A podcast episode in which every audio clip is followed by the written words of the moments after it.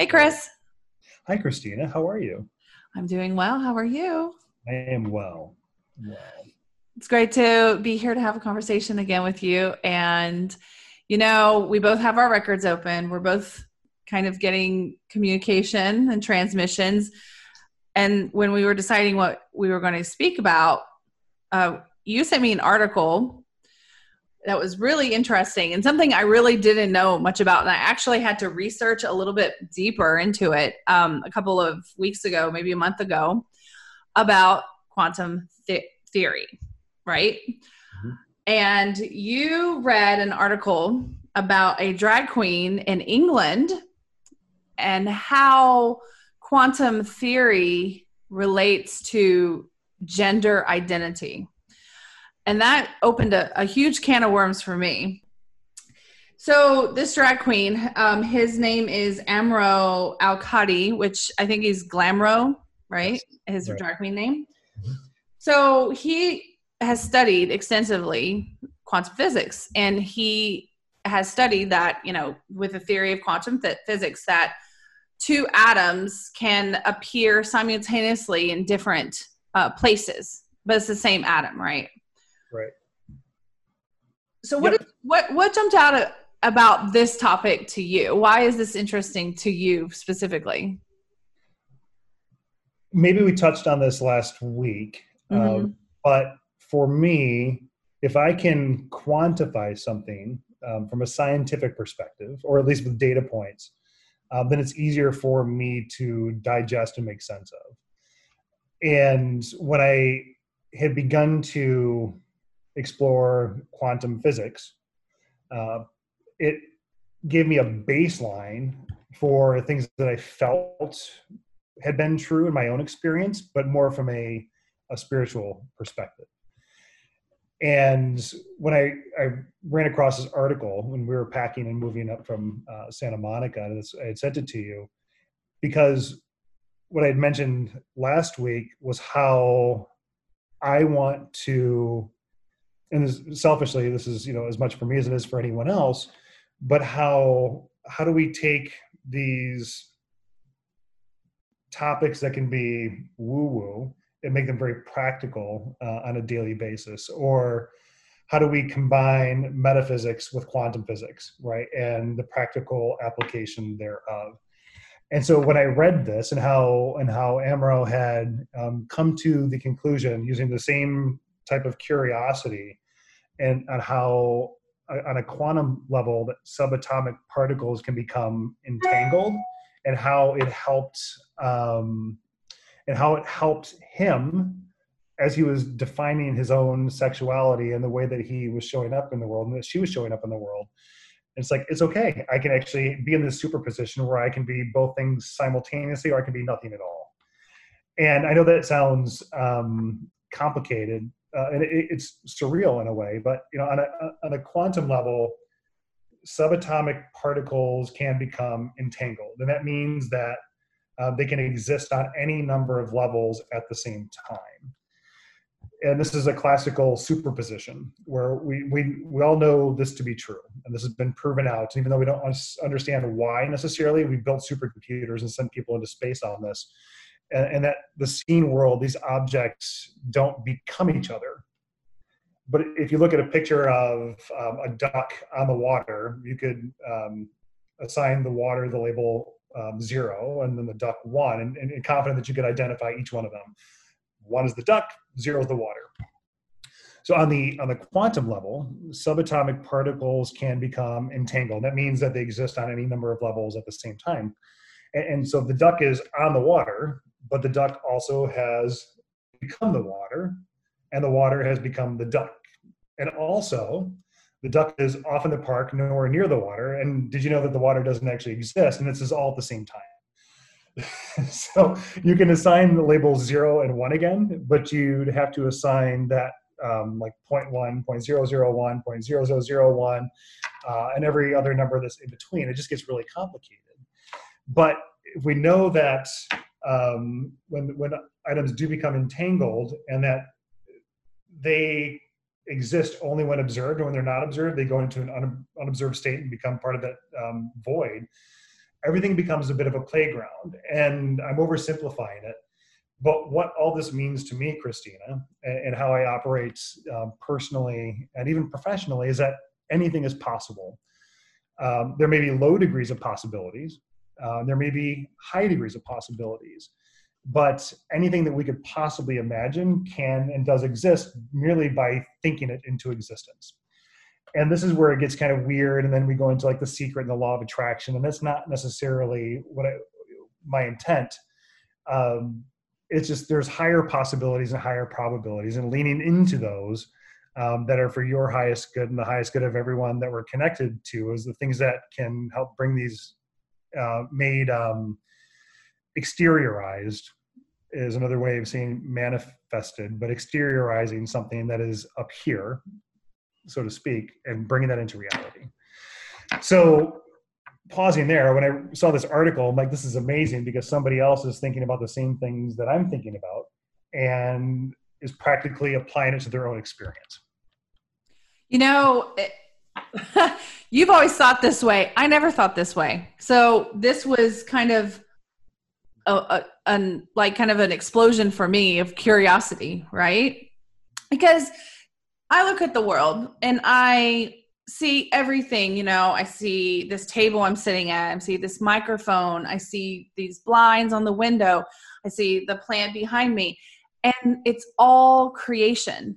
It's all atoms, and it's all come together because of an idea. I mean, all of these physical things are an idea, but before they were an idea, they were energy. And it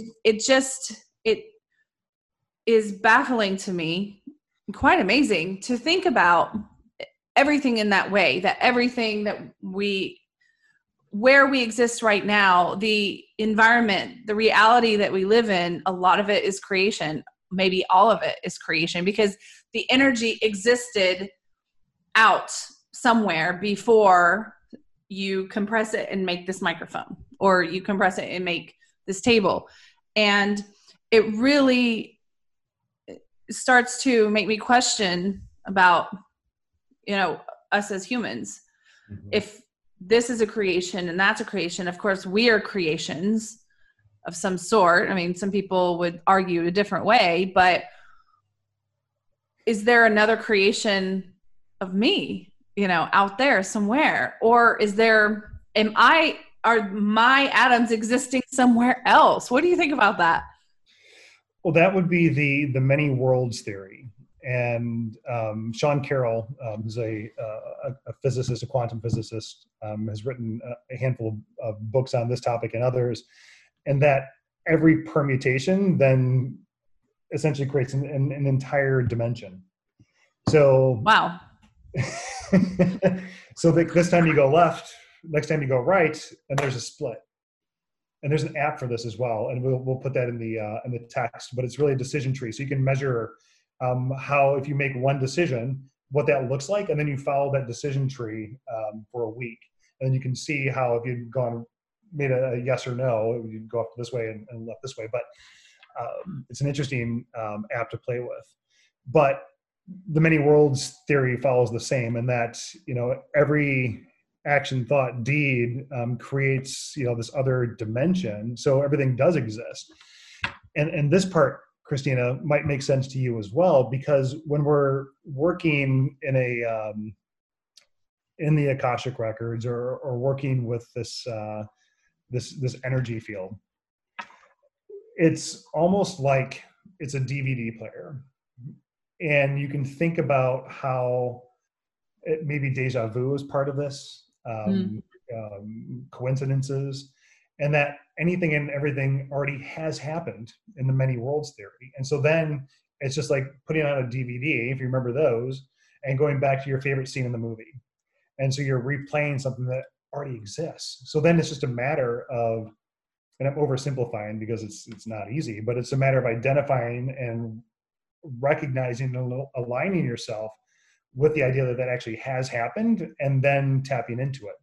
So with that, I'm going to go off on another tangent. Do you remember the movie Somewhere in Time? I never saw it. Does it sound familiar? Have you heard of it? No. Okay. How old is it? Oh, it's for people that are my age, it's like you might remember it. This is like when HBO first came out. But Somewhere in Time came out in 1980. So I was only 7 years old when this came out. And it was written based on a book called Bid Time Return. And the author's name was Richard Matheson. And Richard Matheson wrote a lot of science fiction books, movies. He did a lot of writing for Star Trek. But in this movie, Somewhere in Time, it takes place in Mackinac Island, Michigan. So, and me growing up in Michigan, it had an affinity to it because you see the Grand Hotel, and then it had Christopher Reeve coming fresh off the heels of Superman. Right? So wait a minute. I might know what you're talking about. Christopher Plummer is in it as well, but a younger Christopher Plummer, and Jane Seymour. And so he's a writer in Chicago, and I remember him like leaving, driving past the Hancock Tower, then magically all of a sudden he ends up in Mackinac Island, Michigan, which is probably an 8-hour drive from Chicago, but he got there pretty quickly. And as he's walking through the hotel, he stumbles across this picture of Jane Seymour, who I can't remember her character's name, but they had a picture of her, and she was an actress. You know, and she had done a performance at Grand Hotel, and he became enamored with it and fell in love. And that's when he started to explore this, inducing this trance-like state for himself so he could go back in time. And he's like, okay, it's, September 7th, 1917. I'm in Mackinac City, Michigan, and here's the time. And just kept saying this over and over and over and over again. And then he ends up finding himself in that place and meets her, and they fall in love. And then this went on for days or weeks, and then he reached into his pocket and pulled out a coin, and the coin said like 1977 on it, and then he got sucked back into the current role.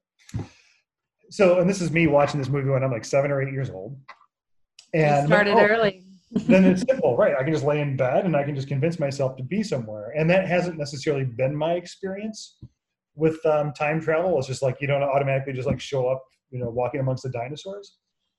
That's another podcast, perhaps. But that movie always stuck with me. And then fast forward probably 20 years, and there was this movie that came out called What Dreams May Come. Do you remember that movie? Yes. Okay. And so that had Robin Williams and Cuba Gooding Jr. and some others in there. But those are the two characters that stand out. And I didn't know that it was a book before. And I watched the movie for the first time, and I was just so in awe of watching these oil paintings coming to life, and the viscosity of the oil and how it was moving. And I love that thickness, like that Van Gogh-ish style of texturized oils. Right, yeah. And watching that come to life. And it's like, wow, this makes sense, right? This whole existence and how purgatory became this construct of his wife who had committed suicide, and in how she was stuck there and couldn't help, but that was her own soul's journey. And then ends up in this library, right, with Cuba Gooding Jr. and a bunch of other angels and masters and teachers and loved ones. I didn't know what any of that stuff was at the time, right? It was like, oh, of course. So then maybe just a month ago, I was meditating. I think I was in the records, or in the Akashic records, and sitting there, and I drew this connection between these two. And I was like, oh, Matheson, like he wrote this. He wrote this book, and he wrote Somewhere in Time, and he wrote What Dreams May Come. I'm like, there's another book out there. Wow. So of course, yes. Yeah, so then I get the book, and I just finished it last week, and it's incredible.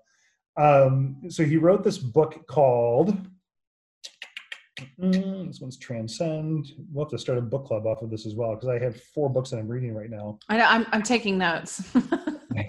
For myself. Just incredible. So this book is called The Path, A New Look at Reality. And oh my gosh, I gotta read that. Yes, and it's interesting, right? So, and it starts off talking about democracy, and there are certain parts of this book, it's like, of course, this is why it was brought into my awareness, was to dig into his interpretation. So it's a work of fiction, but it's based off of another text.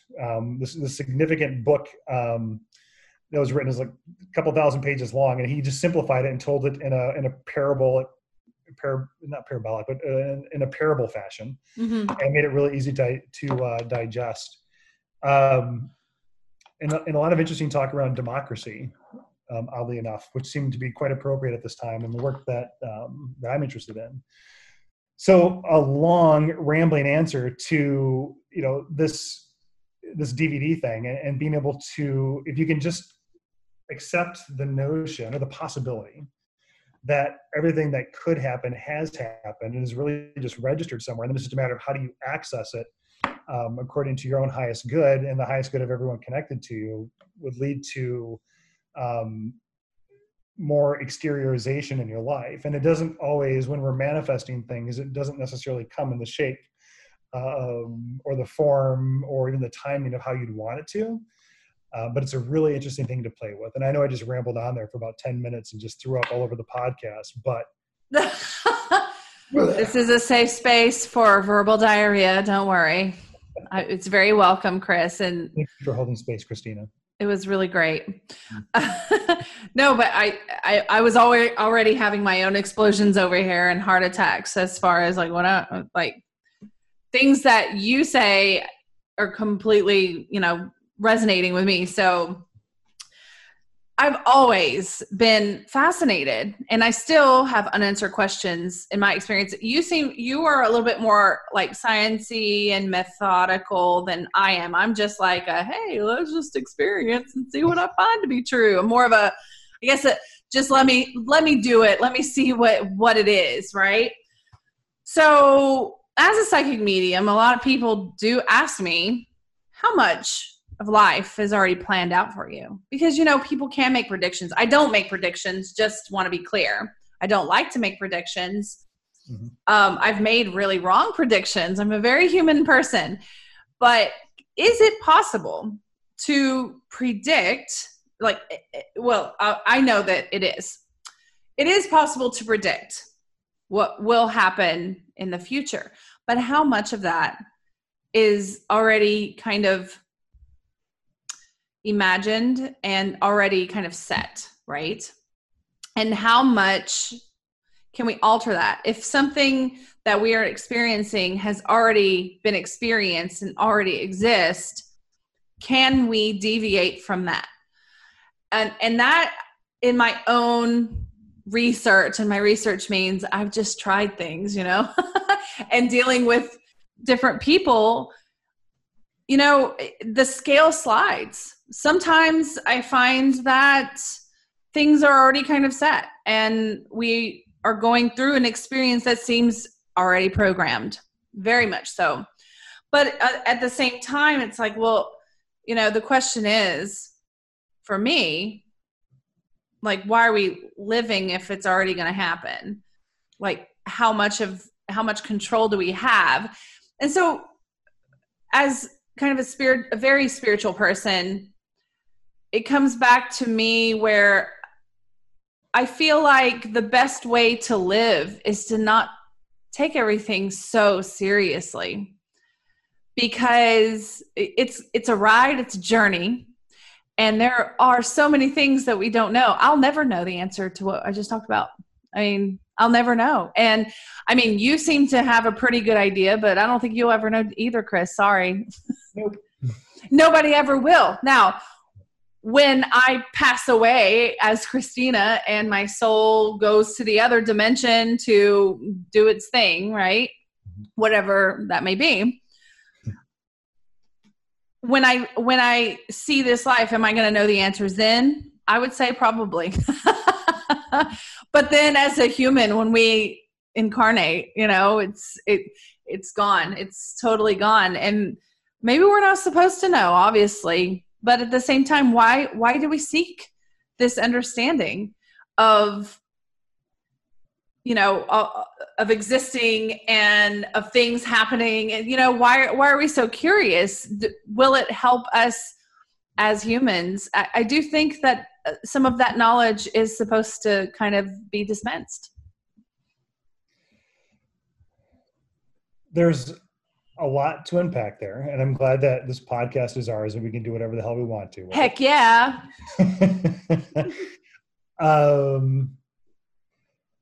It's the experiencing, it's yourself. Now, I'll share with you a story. I had, oh, my son's out there. He's doing CrossFit, and I'm over here thinking about this other experience that I had. On a retreat, I had this vision of me as a bubble. Do you remember the Mr. Bubble commercial? Oh, yeah. It was a the animated bubble. I'm totally aging myself on this podcast, right? So I'm right behind you there, buddy. Okay. And I saw myself as this bubble, and I was like, wee, and then going back in, like, oh no, and then like screaming, and then coming out the other side, like, wee, and then going back into the center of it, and like, oh no, and then crying, and then coming back out, like, wee. And when I pulled myself back, there was just an infinite amount of bubbles doing the same thing, and it was like connecting back to source, having an experience, right? And so like realizing, I would hear like babies crying as they were being born. So as these bubbles are coming out, it sounded like newborns. And then you get the chatter just like of an existence.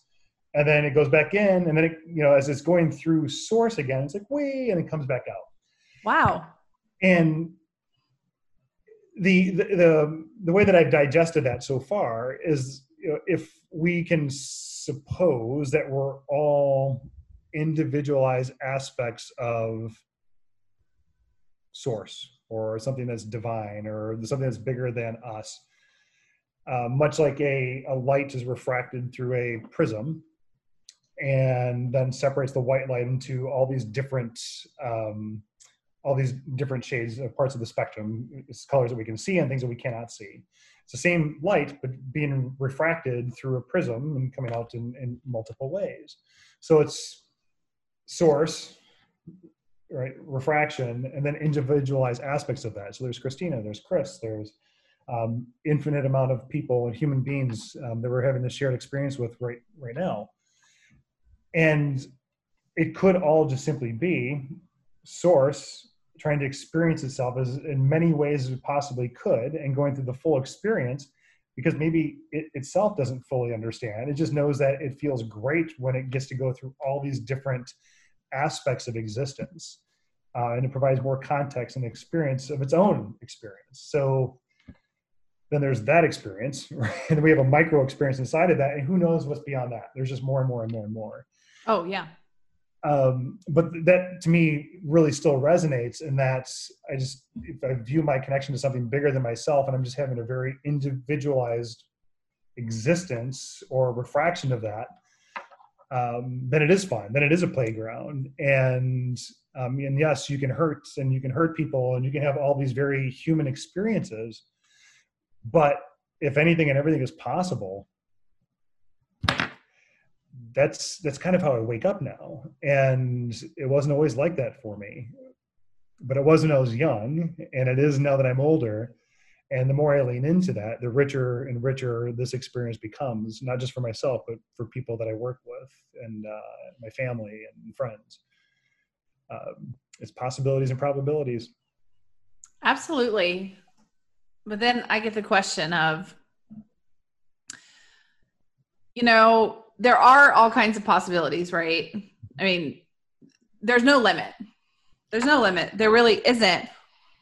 But as Christina, do I really want to take it to another limit?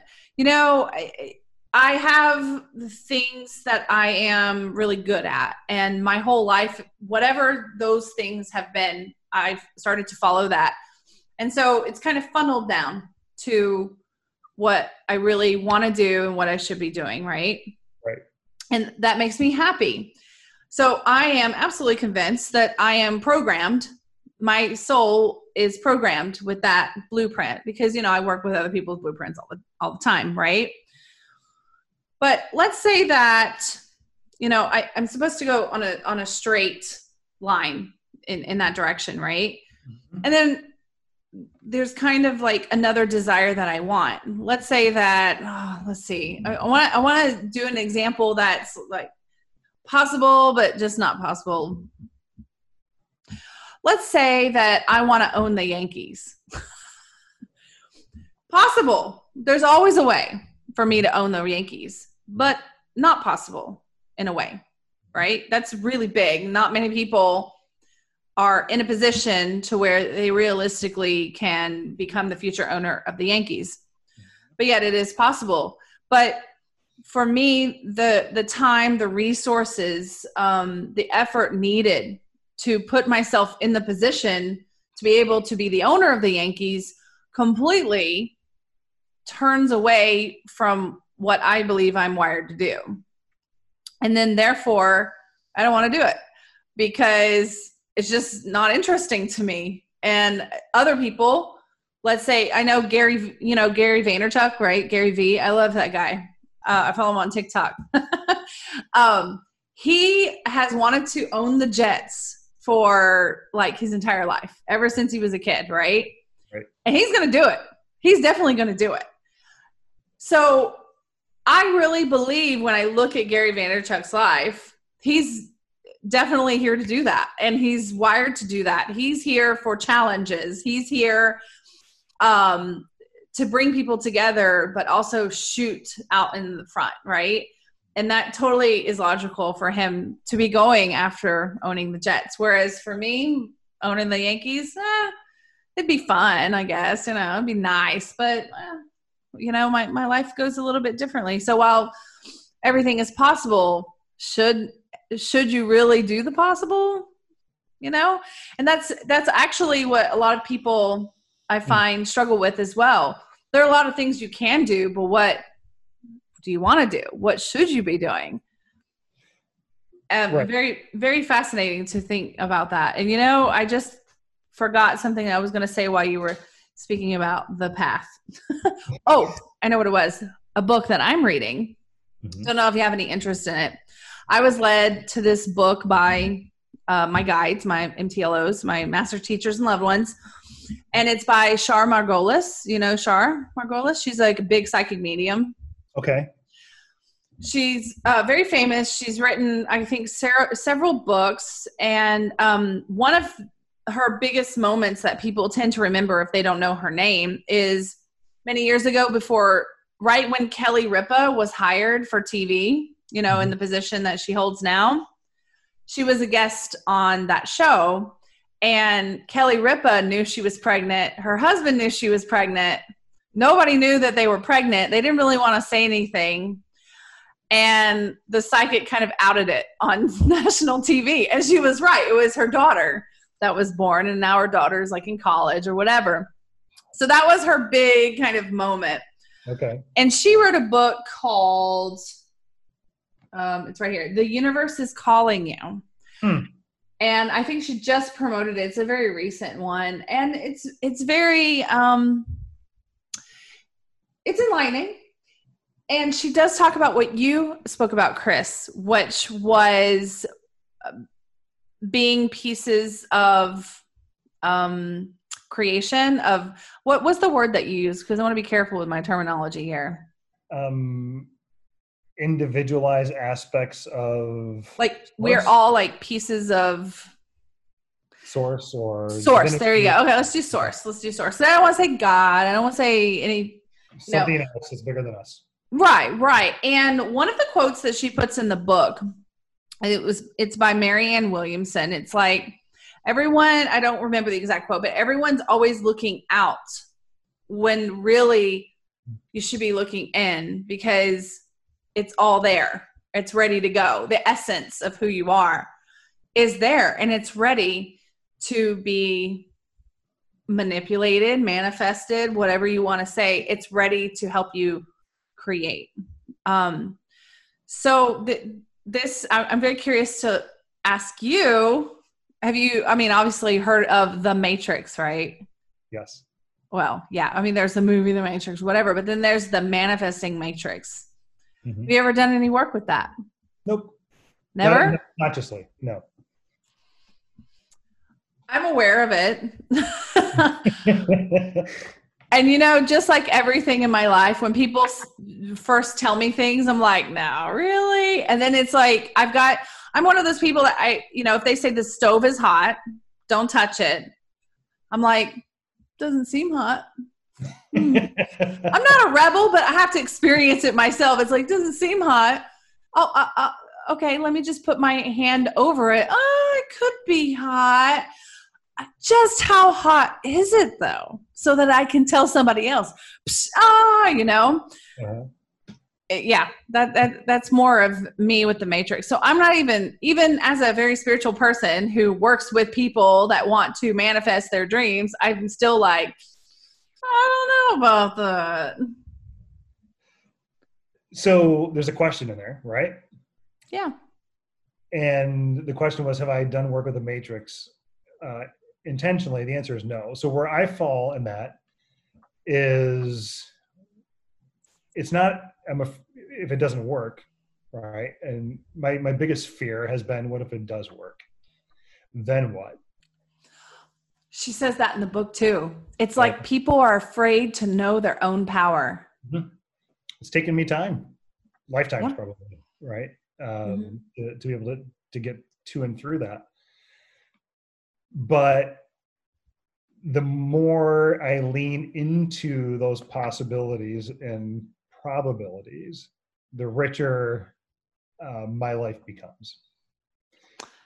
Yeah. And I know that it can drive people nuts, people that are close to me, or at least it could, but then it just keeps happening. And so then there's this trust, and as you're clearing up things internally, right? And whether it's like, you know, like shadow work or just, you know, hiccups or traits or negative characteristics, whatever. But as you clean those things up, it just makes room for what's next. And it just keeps getting better. And so there's like more and more and more and more and more. And then I look back at even 6 months ago or 2 years ago, and it's like, gosh. And I know the same thing's going to happen, you know, 2 years from now. And it's like Moore's law, right? So it's just the rate of innovation, and it's this infinite curve. And that to me is really interesting. The question that I had for you, and I want to go back to the Yankees. And yes, you could own the Yankees, right? Yeah, I could. But my school of thought on that is that if you were meant to have that as a higher probability or possibility, you would have chosen a different expression than the person that we know as Christina King. Exactly. That was my whole point. Thank you for putting it in digestible words that I couldn't get out. Where do you sit with that? Tell me about it. Say that again. I'm sorry. What has your experience been with that theory, and your work with yourself and your work with others, and this this unconscious self-selection possibility that I, Chris McCann, chose to have this experience in this body with those parents or these friends or these challenges? How do you explain that to someone that that maybe that's just not even part of their belief system? Well, I'm choosy about who I explain it to. I only am invited to explain, because a lot of people don't want to hear it. And why am I wasting my time? Because, yeah. So it is information that I dispense on an as-needed basis, as asked, as prompted, right? I'm actually writing an article about something similar, little ideas. And then, you know, whoever stumbles upon it, those are the people that want to read it. The curiosity that people have is all selfish, and selfish in a great way, because everyone's here for a mission. Everyone's here to do something. And there comes a time when people are living a life in a current situation with people and environment and things like that. And then when they begin to question how it all works, it's because they're really asking, how do I fit in it all, right? So I tend to answer with reference to where they stand in their own lives and how they can use that information to further their self-discovery. So it varies. Yeah. But if I were to just explain it to someone at a party that I know nothing about, and they're just like, so psychic medium. And you know, what's interesting is as soon as I, you know, I, And you might have this experience too. It's like, what do you call yourself? We've already talked about that a little bit. If I say that I'm a coach, you know, and I guess judgment shouldn't matter, but you know, I'm always recording information. I'm watching the judgments. People are like, oh, you're a coach. You know, there's a lot of things that people start to think. And I'm like, no, you know, like I'm a spiritual coach. Oh, really? What is that? You know, then you have to explain, and that's great. I don't mind that. You know, then there's intuitive coach, but really the response that gets the most response is psychic medium, because I am, but it's just a little fraction, but of what I do, of who I am, because I do so many other things. It's just a tool, but that's more digestible for a social setting, right? But as soon as I say I'm a psychic medium, it's like, so read me, or what do you think about this? And it's almost like they're not really challenging what they're really seeking. Right. What they're seeking is information. And then, but you know, a little side note, it's kind of like, what if I'd said I'm a gynecologist? Correct? You know, it's like, read me. It's like, you know, like working with, right. You know, you do, it's different, you know, it's a service. So I do like to be paid in energy, you know, with money, energy for my service. But, you know, when I say psychic medium, people do ask those questions. It's like, well, you know, like what is destiny? Do I have a destiny? And the answer is yes. But it's like they want an answer that is like very like, oh, you should be a nurse. You know, something very defined. Mm-hmm. But in my experience, there's only kind of themes. Yeah, you might be a nurse or a doctor or a medical because you should be helping. You should be physically healing people. You should be, you know, you should be emotionally supporting people. You should be connecting with different people to help them elevate. You know, there are a lot of different pathways. And so I tend to answer it like that. I'm like, well, there's usually life themes, but what you do within those themes, you know, it could be anything. It could be whatever you're wired to be, but, you know, it could be a variety of things. Right. And so the Enneagram is really interesting from that perspective. Yeah. And how it has like I'm a 7, and if a 7 is fully optimized, well, mm-hmm. I say I'm a 7, but if my friend Art's listening to this, he's like, no, you're not, you're a 2, and you're in denial about being a 2. That's what 2s do. But every time I take this, he's great. We'll have him on one time. He's just a fabulous leader. I'm ready. There's these fully optimized versions of these profiles, and then there's the less optimized versions of these. And you know, what does a fully optimized 2 look like? It could be enlightened. I'm just making this up. And the opposite of that is you're a psychopathic, malignant narcissist with you know, with chemical dependencies. And well, that sounds like a party. But it's a huge range, right? It's like everything, Christina. And this is, you know, it's a theme of this particular episode is a spectrum, much like how somebody who's autistic has a spectrum, is on a spectrum. Alcoholism, it's a spectrum. It's the same here. The interesting aspects of that for me is bringing it back to the original topic that we had of the podcast was around their experience. And when Al-Kadhi wrote this book, Life is a Unicorn, there's a chapter dedicated to quantum physics. And so I'm quoting this article that's on Inverse. And the statement was, you know, with Newtonian physics, you think of these heteronormative physics, where it's basically like, what are the fixed universal principles of that govern the world? If I do A, will B happen? And this is very much like the question that you were just talking about when people come up to you at a party or dinner when they find out what you do. You know, it's like this plus this equals this.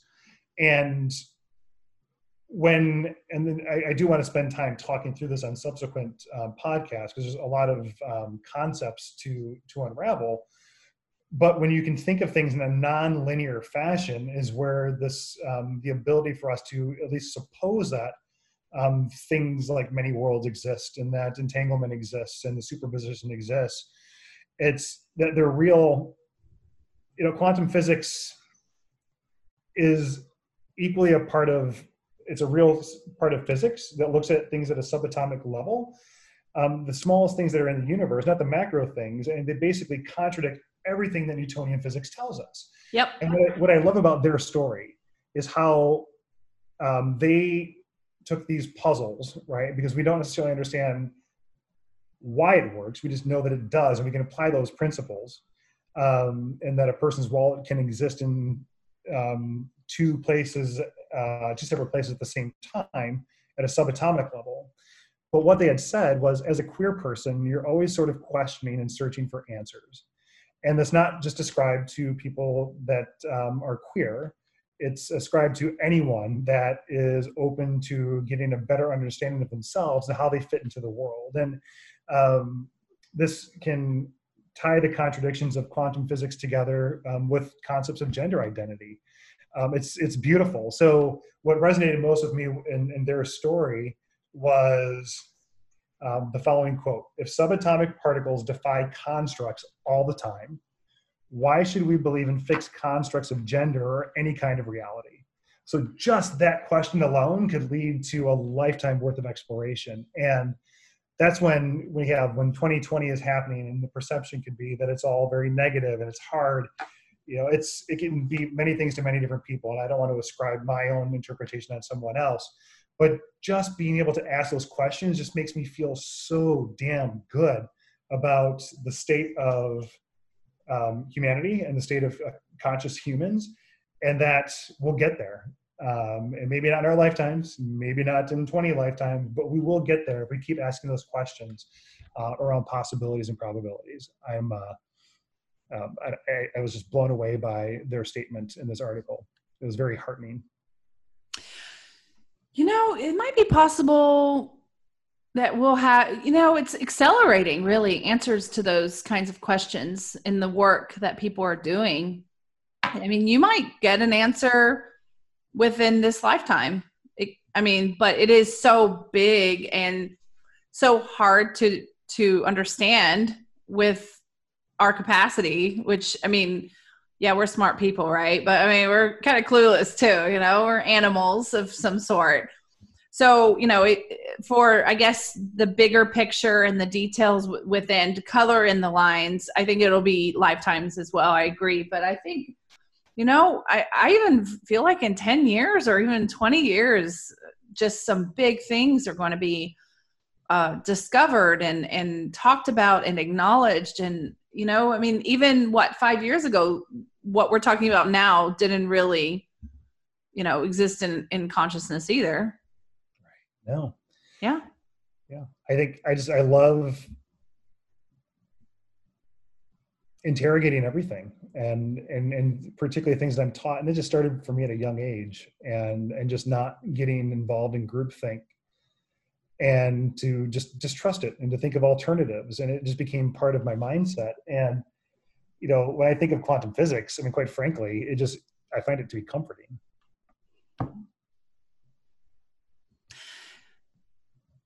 You know, in high school, I was like, damn you, physics, Newtonian physics.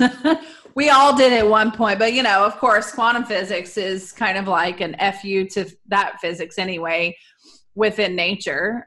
So it's kind of the rebel, if you think of it in that term. But, yeah, you know, and I'm glad that I know you, because you think – in those kinds of curiosities, and it really contributes to my own curiosity and my own experience, and how am I going to process my own life, my own existence within all of these atoms that happen to be around me, and who am I within that? And you know, it's something real and interesting, but at the same time it kind of inspires me to not take things so seriously, like little micro things, like anything in life that happens. It's like, I mean, you take them seriously a bit, but you just can't wallow in them for so long, because it's just, you know, so many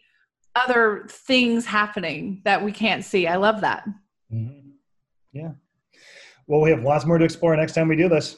Definitely. So I think that my takeaway for this, for everybody out there, I definitely think, you know, how do you, you know, check in with yourself. How do you view yourself within your own reality? And I think that definition is what is to be true for you, right? But also question, you know, question yourself, question your existence, and also question how you operate within the environment around you. And I think there's a lot of self-exploration involved in all of that. And that really, even if it seems like it's not important to think in that kind of way, it's a little bit different than perhaps you think about every day. And I think that it can, those kinds of answers can enhance your experience even just a little bit. What about you, Chris?